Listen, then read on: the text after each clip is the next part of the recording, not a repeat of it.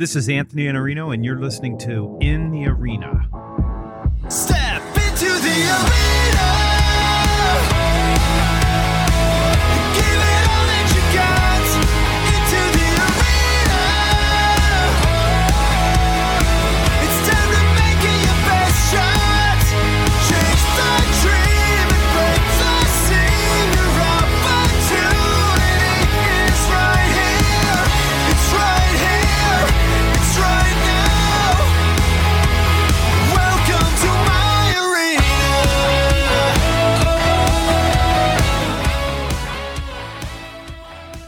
Dan Pink first came to my attention with a book called Free Agent Nation. And he followed that book up with another one that got my attention called A Whole New Mind, and where he described that left brain thinking was going to be done in a lot of cases by computers, and that an MFA might be equally as valuable as an MBA, something I asked him about here. He followed that book up with Drive, which was followed up by To Sell is Human. I'm not sure if all of these are New York Times bestsellers, but I believe most of them are. And most recently, he wrote a book called When, and it's about having perfect timing. I was intrigued by the title, and I was a little concerned about the title because I thought it might be about how you can have perfect timing and getting some result you want, but it's not. It is an exceptionally well written book, an exceptionally well researched book, probably with more science than you're used to, but in such a practical, tactical, applicable way that it is a, a, joy to read, and I'm going to call it one of the more important books you need to read in 2018. It will actually help you think more clearly about how you produce the results you want in the limited time that you have.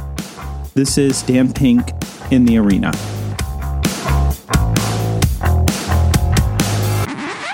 How are you, Dan? I'm good. Thanks for having me back on the program. Yeah, it's been a long time. Uh, there was a long time between books, though. About five years, actually, between this book, this latest book, and To Sell Is Human. Yeah, it was a long time between books, but it's worth it. It's a, a long wait, but the book is out and it's awesome. Thanks. I appreciate that. I want to go backwards though a little bit. And the first time I met you, uh, you did a book signing here in Columbus, and it was for Whole New Mind. And I think that book gave me the idea that in the future, an MFA was going to be more important than an MBA. I think that was sort of one of your premises, right? It was, and it got me invited to a lot of art and design colleges, uh, and not that many business schools. So, uh, yeah, the idea there of that book, which I'll, I'll, say for your readers, since you already know this, is the book made an argument about the abilities that were going to be necessary in the emerging world of work. And the argument was is that certain kinds of work were easy to offshore and automate, what you can think of as metaphorically left brain work, logical, linear, sequential SAT spreadsheet kind of work. That kind of work, I argue, was becoming a commodity.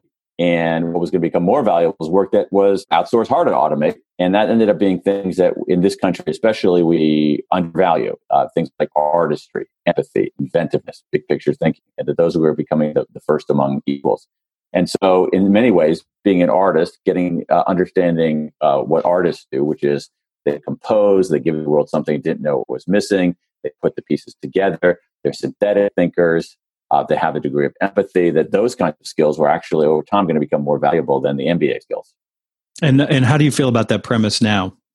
I generally still agree with it. Uh, one of the things that, that in, in, that book in particular that I can't tell whether it's annoying or whether it's something that's entirely my fault is that you know I intentionally titled the book "A Whole New Mind," and so one of the things that I made clear when I did go out to these art and design colleges is that it's not like you can rely on artistic empathic stuff and not have the other stuff. If you don't have the other stuff, you're done. All right. Like the, the left brain spreadsheet SAT abilities are absolutely necessary. They're absolutely necessary. They're just not sufficient. And it's these kinds of abilities that are becoming more important. So at some level, and you see some a few people doing this, it's sort of like the MBA plus the MFA is really the way to do it. I always tell these design students, you are not allowed to run away if someone puts a number on the whiteboard. uh, every single one of you should take a course in accounting and get caricatured a little bit.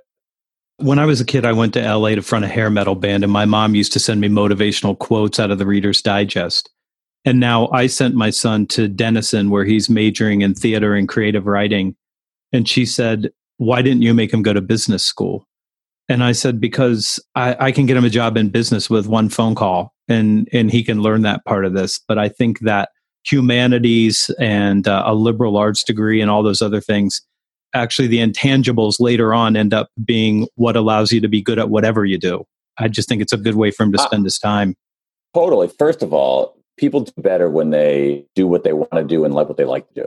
Okay. If your son or anybody's son or daughter is interested in theater, interested in creative writing, they're probably going to be decent at it. They're probably going to work at it. And that's actually the most important Like, Do you have something that you care about and are you willing to work hard? And so things that are freely chosen, we're much more likely to work hard on, we're, we're much more likely to get better at. You can take somebody and say, no, I don't care if you're interested in theater or creative writing. I want you to major in accounting. And it's like, well, I don't care about accounting. You're going to end up being a mediocre accountant. The other thing is, is that those kinds of skills are extraordinarily valuable on two different dimensions. One, theater. Actors are trained in empathy, right? In order to play a character, you have to empathize with that character. You have to get inside that character's head, see the world from that character's perspective, know what they're thinking, know what they're feeling. That is a profoundly important skill in any professional domain, period. And it's also exceedingly difficult to outsource or automate. So that particular skill at the core of learning to be an actor is invaluable. Then we go to the creative writing part of it. What I have seen, I'm sure you've seen this too, is that out in the business world, most people can't write. Their writing skills are horrific. And so just the ability to write clearly gives you an advantage. But if you have, and I'm a big believer in the skill of composition, whether it's musical composition or uh, written composition, that a lot of what we're going to do on the job is compose. So anytime you do a presentation, you're composing in a sense. Anytime you have a business plan, that's a composition. Anytime you're putting together a team, that's a composition. And so I think those compositional skills are really important too. So I, I think you can make a very muscular, full throated argument that your son is actually making an incredibly strategic choice if you ever were to go, want to go into business. I'm happy to call Yeah. your mother and tell her that. I'll, I'll let her know you're calling.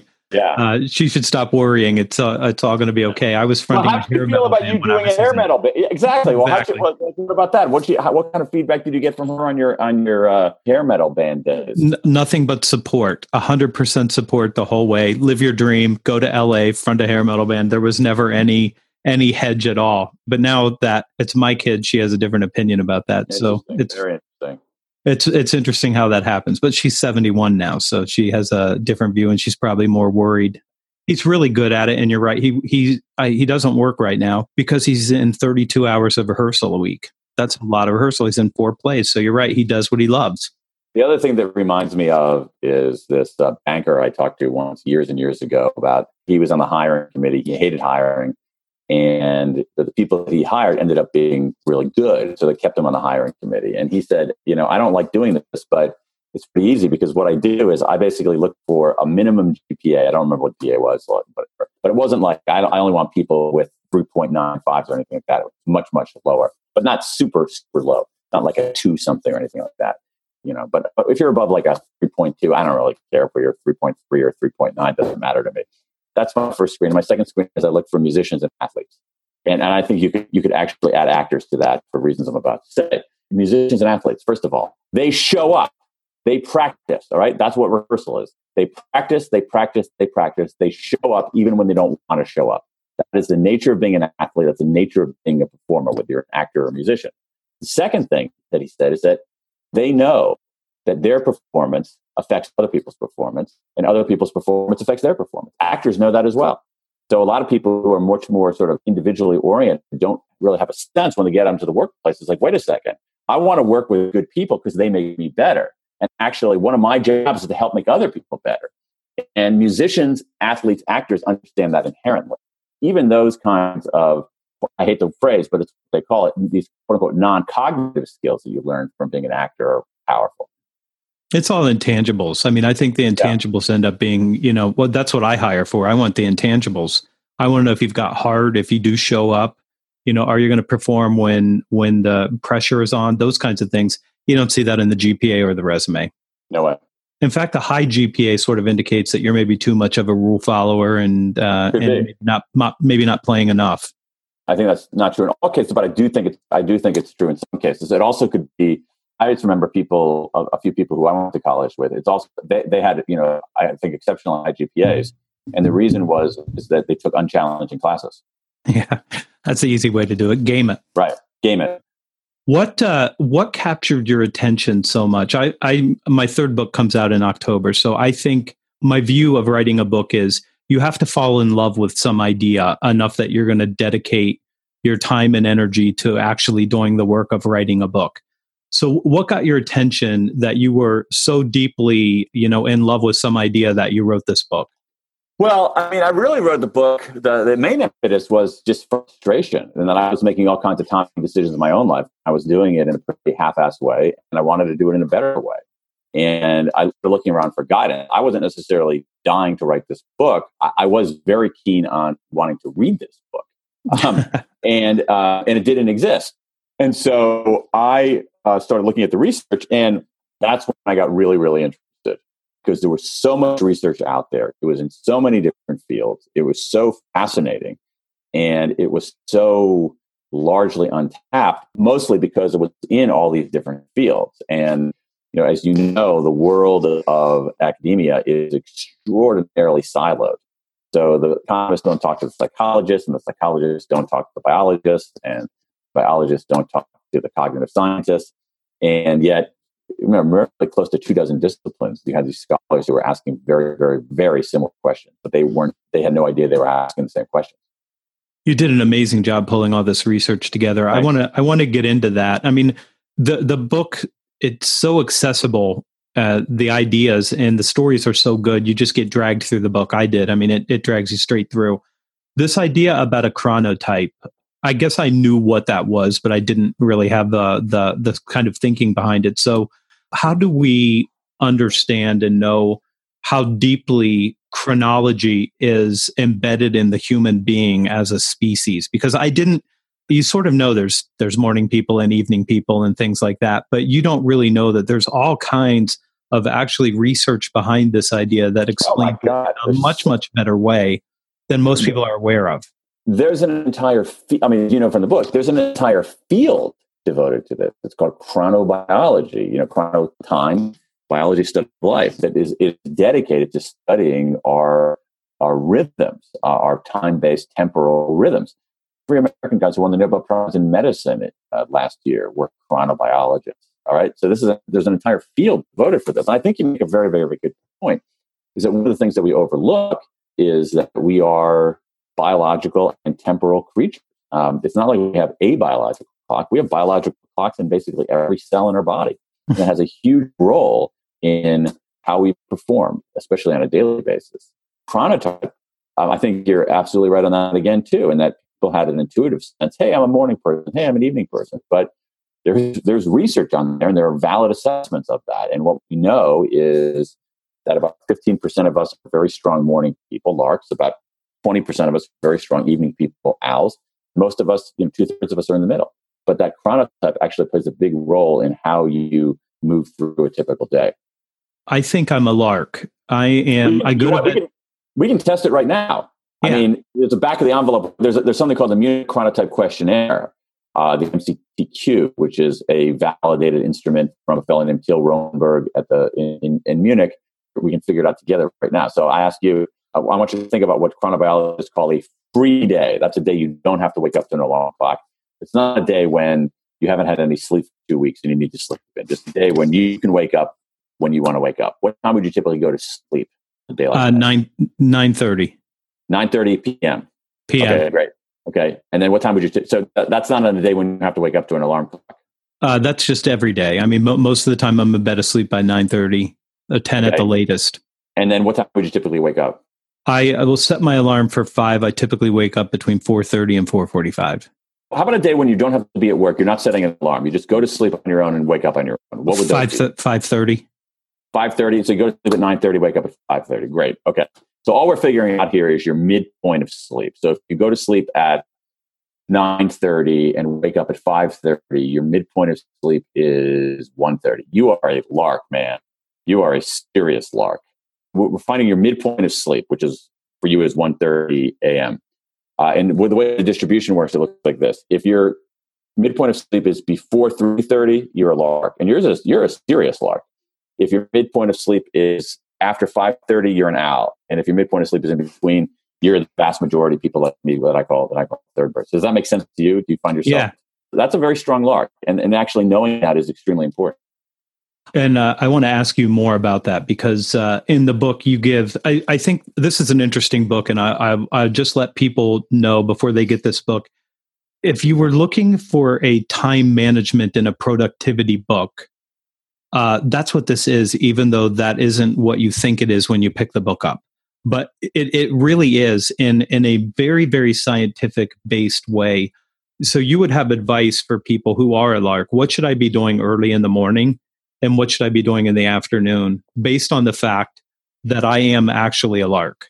Yeah, yeah. So, so what's important? The chronotype is is the first step. What we're looking for is what psychologists, social psychologists, call the synchrony effect. So, what you want is you want to have synchrony between your type, chronotype, your task, what you're doing, and your time. So, most of us uh, move through the day in three stages. You got a peak, a trough, and a recovery, and that's eighty percent of us move through it in that sequence. Owls are much more complicated. So for you as a card carrying lark, you're going to have your peak early in the day. You're going to have your trough in the middle of the day, you know, early afternoon, uh, early to mid afternoon. Probably you're still larky, probably early afternoon. And then you're going to have your, your recovery far later, you know, late afternoon and, and early evening. And what research tells us is that we should be doing certain kinds of work in each of these time periods. So let's go through that. So during the peak, which for you is the morning, early in the day. But whenever our peak is, whenever your listeners' peaks are. The peak is when we're most vigilant. That's the key word about uh, the key concept about the peak. It's when we're most vigilant. What does it mean to be vigilant? Vigilance means you can bat away distractions.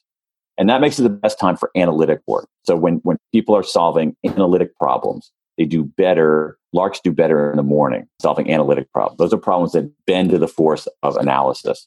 Writing, basically, writing a report I think probably writing anything with the exception of maybe like free verse or something like that. But the, vast majority of writing, writing a report, analyzing data, methodically going through the steps of a strategy, that kind of work is better done during the peak, which for you would be in the morning.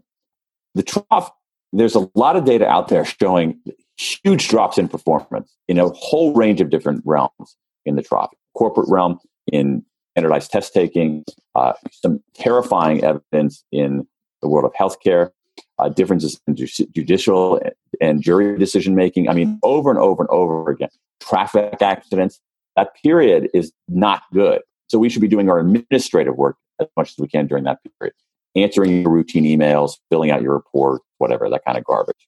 And then during the recovery, see, that's it. I think recovery is in some ways the most, is a very interesting time because this pattern of peak recovery is a pattern in part of our mood. And so later in the day for larks like you, your mood is back up, okay? But you're less vigilant. That can be a combination. If you're in positive mood and are less vigilant, that makes it a good time for iterative kinds of work, for brainstorming, for solving what psychologists call insight problems, which actually are problems that don't bend to the force of logic, that actually require what they call a lovely turn of phrase, a flash of illuminance to come in and say, ah, you know, here it is. And so that would be things like brainstorming your um, you know uh, what are some other ideas for shows that i have or what are some ideas for like for you you know it'd be like in the mornings you should be writing the book and then the afternoons you should be brainstorming ideas for the next one. Yeah that's about how i work. I mean most yeah. of my writing i do in the morning and i feel better doing it and yeah. I, I, tend to um, i capture every idea i ever have that i think has value later on. And that tends to happen for me later in the day when it just tends to be i, I feel like at some point the brain co- kind of turns off and then something comes by and you write it down. That's what it feels like for me. Yeah absolutely. Uh, i'm not as larky as you. I actually would test in the middle but toward the lark side of the spectrum. And actually that's actually one of the most if you look at the distribution of chronotypes like i'm in the most common kind of distribution especially for someone my age. It's like oh i'm a little larky but not crazy. It's not quite the median but it's the most common part of the chronotype scale. And i mean i wrote 90% of the words before noon. I came in and gave myself a word count and didn't bring in my phone and did my writing because i knew what's, that was the what's your word count on an average day? Uh, it depends. I'm a very slow writer so for me you know 700 words is good If I can get 700 words at the start of the day, I'm in great shape. That- that's not a big number. There, you know, there are novelists out No. there who are pumping out 3,000 words. I can do 3,000 words, but your Get out. sentences are way better than mine. You can do 3,000 words in a day. In a sitting, yeah. But my sentences aren't as good as yours. So the quality of sentences in yours are far. So it's a, it's an effectiveness score there too, Dan. So your effectiveness Yeah. is quite a bit higher than mine. I, I You write say, good sentences. it- it's like, for, but here's the thing: I, I will defend my tortoise pace here because for me, you know, 700 words, 700 words, 700 words, 700 words, 700 words, 700 words. That really adds up. Yeah. I've, Um, I've written a blog post every day for eight years. So I've got 500 words a day for eight years, which That's really good. I was a terrible writer. And now I'm just uh, less than average writer. But after 3 million words, you start to get a little bit better. Yeah, absolutely. Very cool. What do you do for your idea capture? You say you capture ideas. How do you do that? Do you have, do you use Evernote? Do you, Evernote. Evernote. It doesn't matter what it is. Uh, I capture it because you. What, what I think I've learned is writing a blog post every day. You have this great idea. You think it's going to change the world, and you write the blog post and it gets two likes, and then you write this toss away idea that you thought like this is just a throwaway, but I feel like I have to write it anyway. And people are like, "That changed my life," and you're like, "No, not that one. You mean this one?" No. Google brings people to what they're looking for when they're looking for it, despite how you ever feel about anything you Yeah. write. yeah, yeah, very good point. Do you feel like every book you've written has gotten better? In some ways, yeah, yeah, I do. I think Uh, having read everything you've written, I think it has. You're a great writer. You always have been, but this book is uh, it's so good. It's a different level. I, I do think so. For me, it, because I'm so close to it, I think of every book as so wildly different. They're almost incomparable, but that's obviously just the delusion of ego more than anything else. Uh, that's because you have to fall in love with it to do it. I think. Yeah. Yeah, I do anyway. I'm thinking about this chronotype as a salesperson. Since I'm a lark, I want to make my big important sales calls early in the morning, as early as I can do them. But Probably. Yeah, but what about the fact that the customer I may be calling could be a third bird or an owl, and I might be getting them with their worst energy? One needs to think very heavily about where the prospect is and what's the best time for the prospect. And for you, I mean, it'd be nice if it were in the best time for the, the, the salesperson, but you want the best time for a prospect. And there's actually some good research on this, drawing on judicial decision making, some other kinds of things about how do people make decisions. And I think it's very relevant to sales. So when we think about people making decisions, particularly in this realm where someone is coming to them and, and asking them, will you buy this? Will you do this? Will you do this? When people come to the decision in that, the decision makers arrive at that decision always with a default decision in the back pocket. And the default decision is no. Seriously, it's like, like you ask your boss for a raise. Your default decision is no. You have a prospect, you're trying to sell something. The default decision is no. I mean, the default decision on these kinds of things is no. And so the question then becomes, when are people most likely to overcome the default? And there's a little bit of, there's some good research there showing that people are slightly more likely to overcome the default early in the day and immediately after breaks. Remember, 80% of us go in this order off recovery, uh, early in the day and immediately and immediately after break. And so you can try to find your prospects earlier in the day, maybe not as insanely early as someone like you would start with, but if you get your prospects early in the day and immediately after the breaks, they are somewhat more likely to overcome the default. Now, here's the thing about this, and this is really important to understand about any of this stuff about getting the timing right. We're talking probabilities here. So people often want like just sort of locked down simple solutions. This is going to work.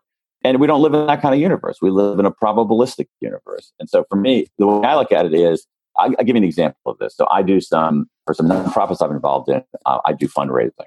And that involves asking, it's selling basically. It's selling the mission of Sure. the organization and asking people for money. Can you write a check for X, Y, or Z to this organization? Okay. Say in ordinary circumstance, I might have a 17% chance of getting a yes. Okay.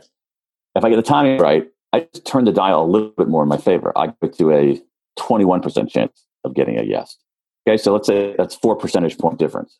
That means a 79% chance I'm still going to get a no. Like I'm likely to get a no still. All right. But I'll take that four percentage point increase because if I'm doing it over and over and over and over and over and over and over, it's going to redound to my advantage. I think that's the way to think about it. It's like blackjack. You're, you're going to play it that way, right? It's I'm staying on 16. if you can dial up your probability a little bit over time, it's going to work out better for you. In a particular moment, Who knows?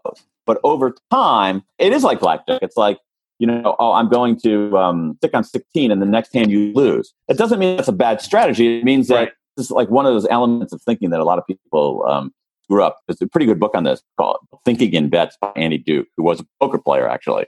I, I picked that up. I haven't read it yet. Yeah, it's pretty interesting. And basically, I mean, basically what it shows is that cognitive quirk, the, the mistake, the rabbit hole we fall down is what's what's called resulting. So we look at the outcome of a decision and say, oh, if the outcome was good, the decision was good. When in fact, there are plenty of cases where you have you can have good outcomes with crappy decisions. All right. That's just called getting lucky. Or you can have bad outcomes with good decisions and you're better off over time consistently making your good decisions rather than relying on luck. And, and, or, and basically, what she's saying is you can't evaluate a decision based on the outcome. You can evaluate the decision based on the decision. And then Right. if, you evaluate, if you evaluate the decision based on the outcome, it's something called resulting. And that, you know, Will lead you uh, to make bad decisions. yeah. So it's like, oh wow, on the way, you know, on the way home, I ran a, re- I intentionally ran a red light, and look, I got back in time for dinner. That what a great decision that was. Sometimes. I've spent so much time reading and rereading uh, Nassim Nicholas Taleb that uh, I've been totally, you know, immunized against uh, just believing everything is a bell curve and you can just find the middle point and say that that's the right answer when there's just such a wide range. In in selling particularly what I, I call a dynamic you know complex human interaction it's all over the place. I mean there's not one right answer thankfully. No. The other thing is there's a lot of randomness in life too that we don't like getting our, that we don't like talking about. We don't like getting our minds around. It causes us existential problems when we realize how random things are.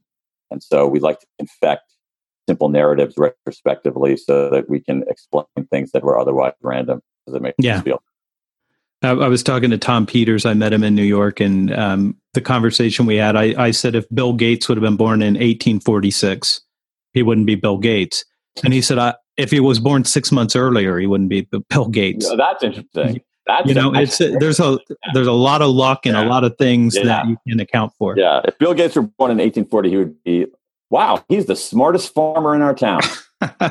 exactly. He's got the biggest farm, super productive, but that's the end of that. Um, so we have the peak, we have the trough, we have recovery. And I want to talk for a minute. I tend to do work in 90 minute blocks.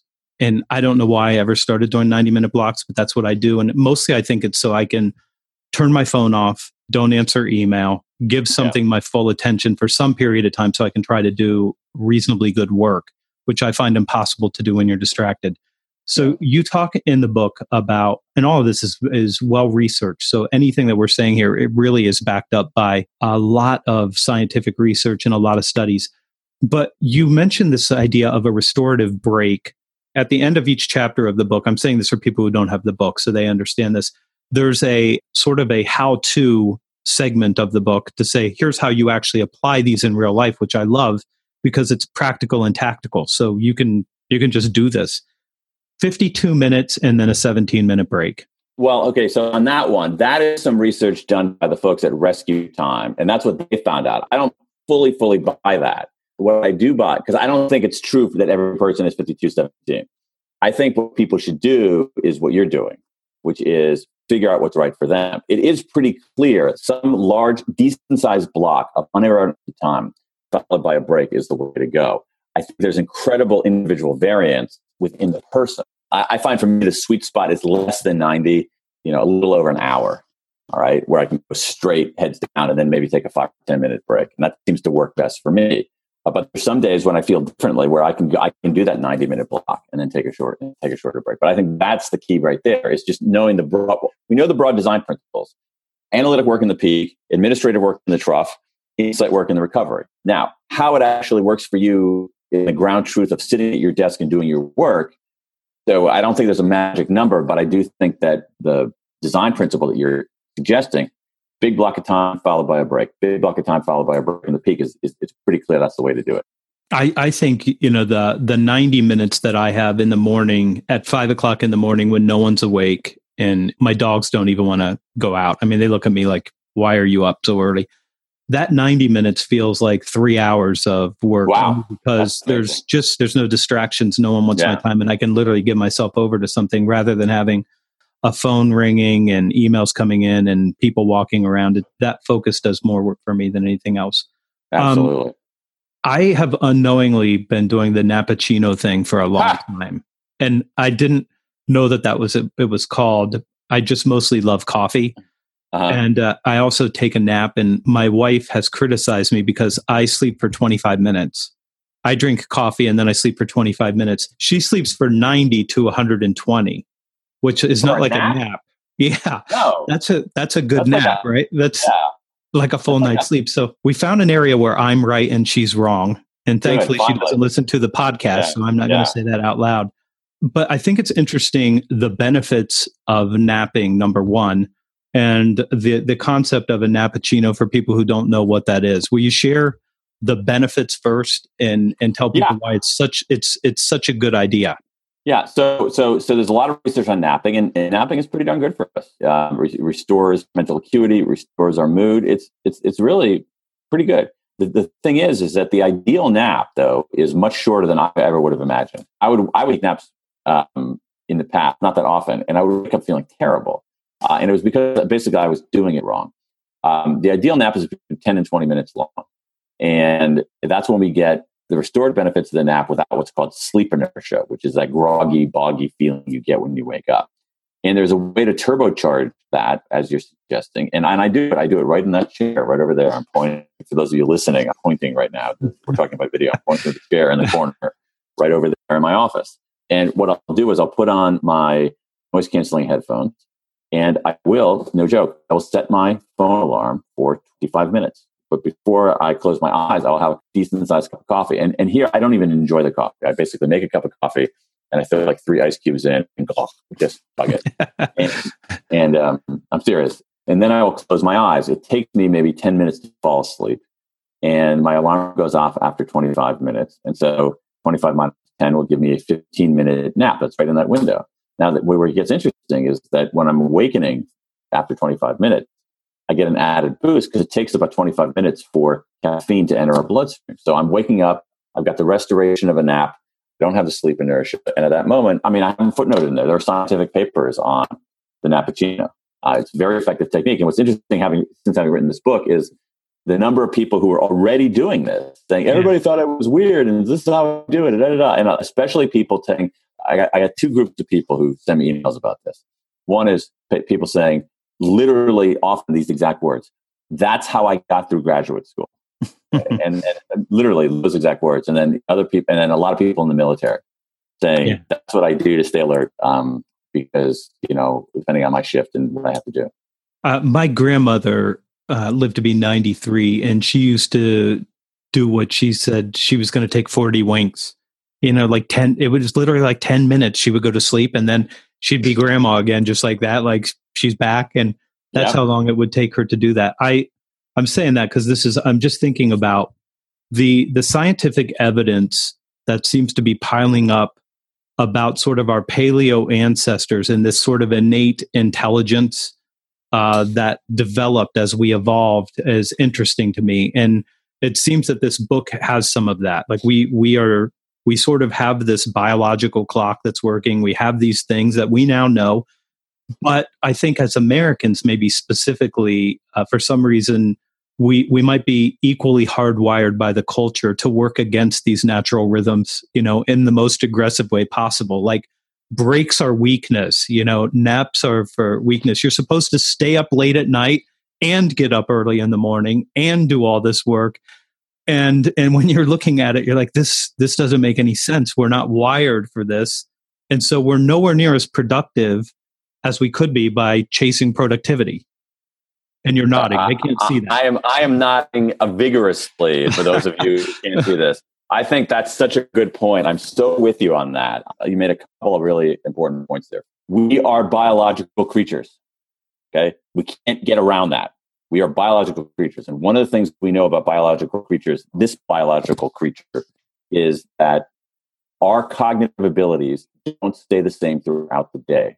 Okay, that's a fact of nature it's raining outside or i'm six feet tall and not six foot seven and therefore i'm not going to be a star basketball player all right that's just a It's just a fact, all right? Our cognitive abilities don't stay the same throughout the day.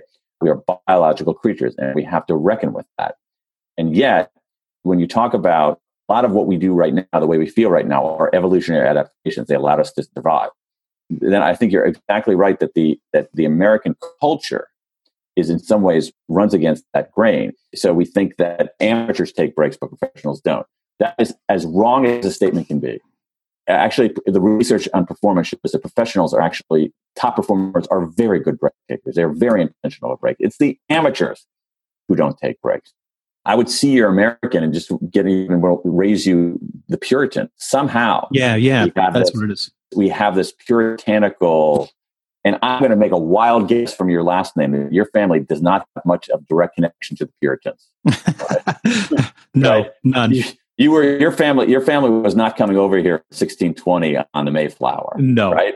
Okay, and so and yet you know neither was mine, and neither were the vast majority of Americans, particularly Americans who aren't white, came from South America. They came from Asia. They, they came here unwillingly. They came here from, from all over the world, and yet no matter where we're from, somehow we have this puritanical belief that it's not only you get more done by powering through, but it's morally virtuous to power through. And that's just nonsense. I mean, it's really nonsense scientifically. And so we have to shed that. And yet, uh, as someone like me who's grown up in, you know, who grew up in America, has lived in America his entire life, I still have that kind of muscle memory about what is right and what is wrong when it comes to performance.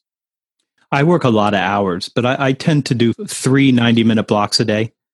That that's really focused work. That's Yep. four and a half hours. And Yep. and then in between, I just deal with the natural troughs personally by doing something else and and not being in that focus Yep. mode. Because I don't think you can maintain that. I, I know I can't maintain that focus No for about 90 minutes. And then way. and then I'm sort of uh I'm sort of drained of it, you know, physically, sort of you can feel it. A Absolutely. couple other questions. In in sales, we argue about presenting, and I have always preferred to go last. I want the last bite at the apple, only because I want to see what kind of questions have come up and what kind of concerns someone might have that give me an insight that allows me to to have the last attempt at them. But that may not always be right, and you have uh, made a case. So I'm going with recency bias, and you're choosing And uh, that's and that's and that's important. bias. Well, Yeah. yes and no. I mean, here's the thing. It, this is a question. You know, do you go first or do you go last? It depends. Um, it really does. And but I, I think that the the research gives us some amount of guidance to track our way out of the out, out of the muck. And it seems that going first is advantageous for in a few circumstances. One of them, if there are if there aren't that many. Compet- we're talking about going first in a serial competition where it's like Right. pitch after pitch after pitch after Th- pitch that, that's right. That's Yeah. right. um, uh, going first can confer a slight advantage if there are relatively few competitors, right? Um, and and that seems to be that seems to be pretty clear. Um, well, the way that also- this works in, in real life, somebody that lets an RFP, they'll whittle it down to five and have five sort of preliminary, sort of the beauty pageant. right, And then you're Right. down to two. Normally it ends up the last two get to come in and make a final pitch. right, So that's a, s- that's a very narrow number now. You only have two. yeah, yeah, yeah. So, yeah, well, with two, I mean, I'm not sure the sequence effects matter all that much when it comes to two. Actually, What about Um, five? five, I think it does. I really Okay. do. So relatively few competitors, you're actually better off going first. You're not the default choice, going first is better. All right. So if you're not the default, someone else is the incumbent, you're better off going first. So relatively few competitors and you're not the default. However, going last, has a- if there are a lot of competitors, absolutely go last. Um, it- here's the thing where I think is most relevant. If the criteria are not are a little bit fuzzy, definitely go last. Because what you see over and over again is that they use those first few competitors to the, the decision makers to figure out what it is they want. And then when Anthony comes in, oh, this guy's perfect now that we know what we want. But it's it's worth thinking about those sequence effects. And in the book, I have you know more specific guidance on that. But again, it's one of those things where on a lock, but you're going to turn the dial in your favor a percentage points, and over time that that pays off big time. I think I gravi- I gravitated towards the final spot because people are trying to figure out what they want, and then when they have the questions, and I'm there to answer the questions, I win. So it, it's nice when you get the last bite at the apple. Right. Um, are you experiencing a midpoint slump? Uh, I might be. I think. Yeah. Uh, Yeah, I think I might be. So I'm at the age. So so what we know about well-being over time is that it's shaped like a U, and so we're we tend to have higher well-being in our 20s and 30s, dips in our 40s, drops considerably. It's not a crisis at all, but drops in our 50s, and then goes back up again. And so I and the age at which American men hit their bottom, the median age is 52.9. I'm 53. So, uh, so I might be having a little bit, you know, sort of um, thinking about what have I done and realizing that there's some things that I'm probably not going to accomplish, but not, not anything, not anything drastic. I'm hoping this podcast helps give you the significance that you need to sort of power you through.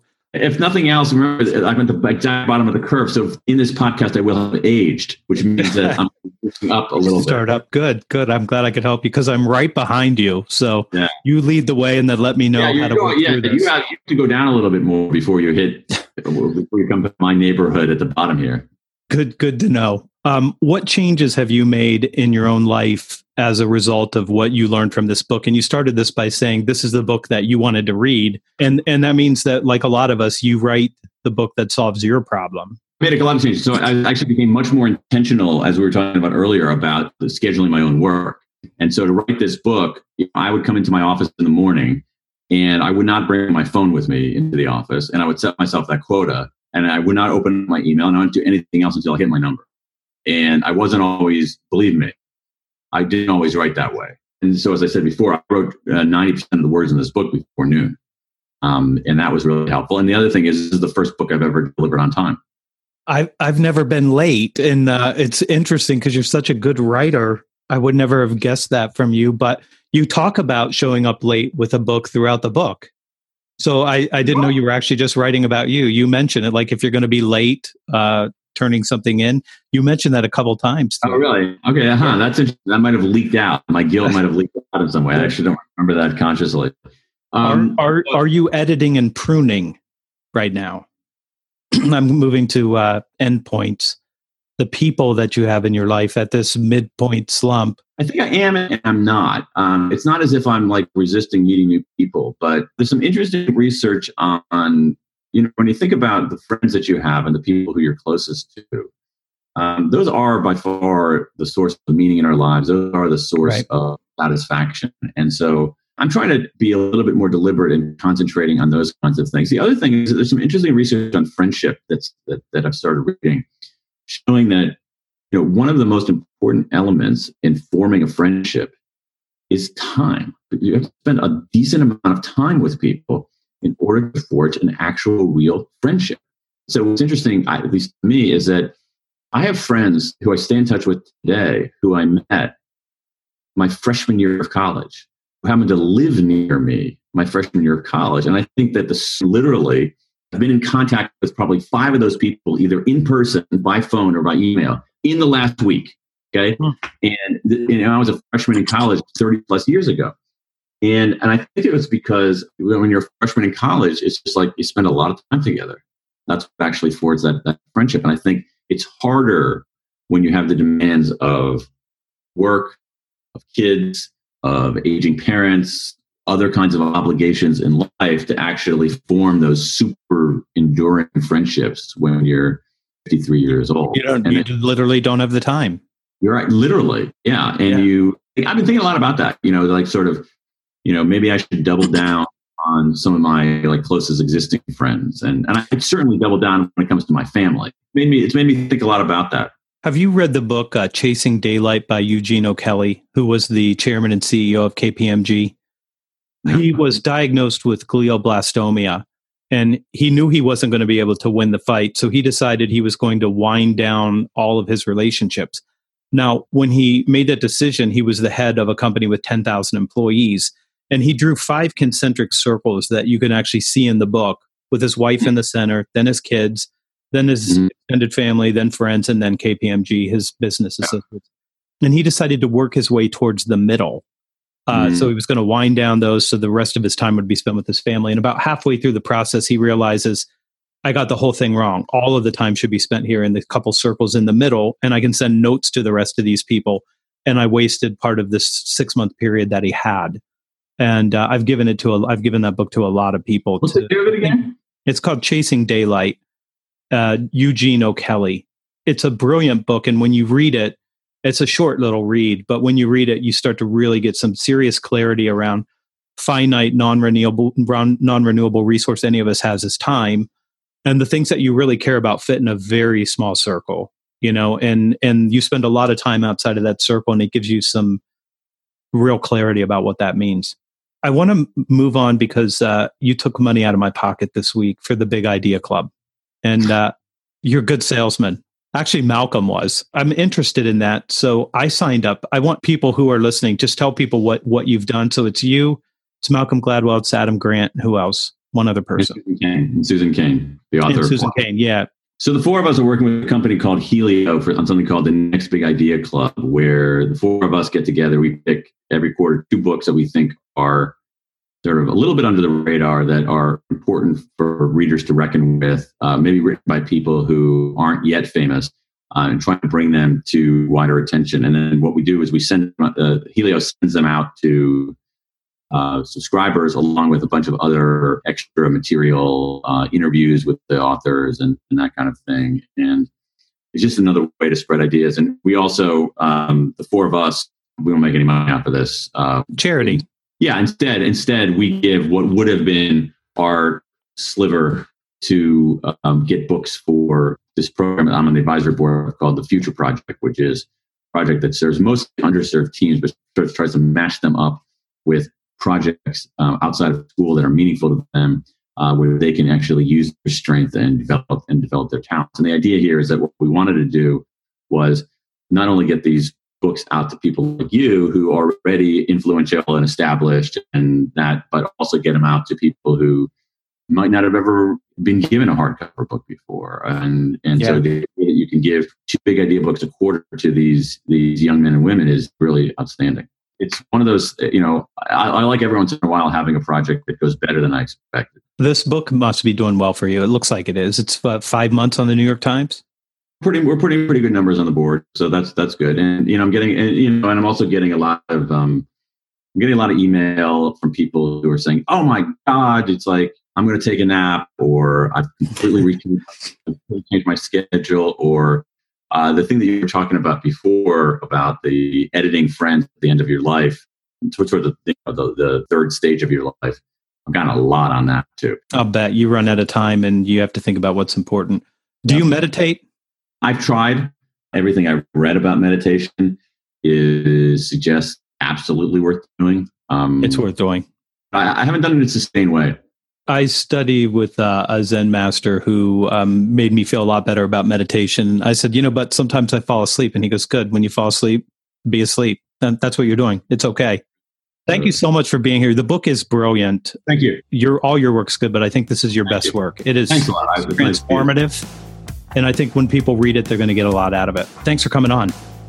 Thanks for having me back in the program.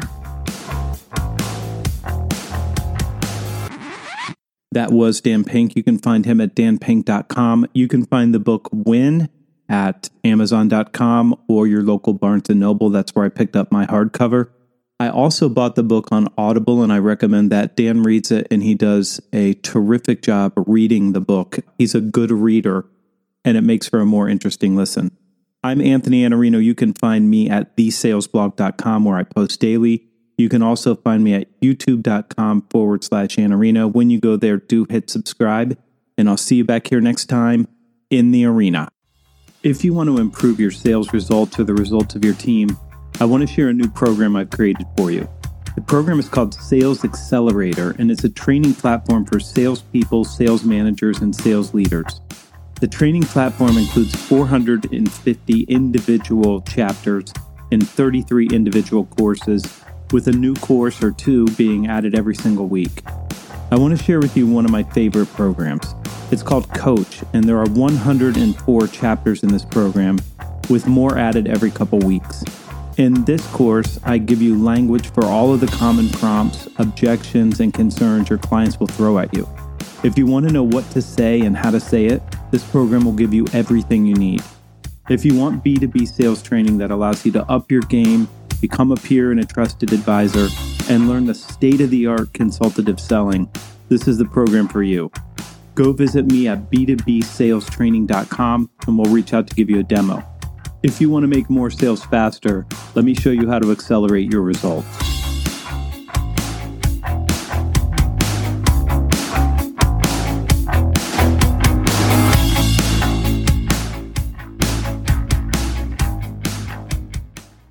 Audio editing and show notes by podcastfasttrack.com. Get 15% off your first month by mentioning this show.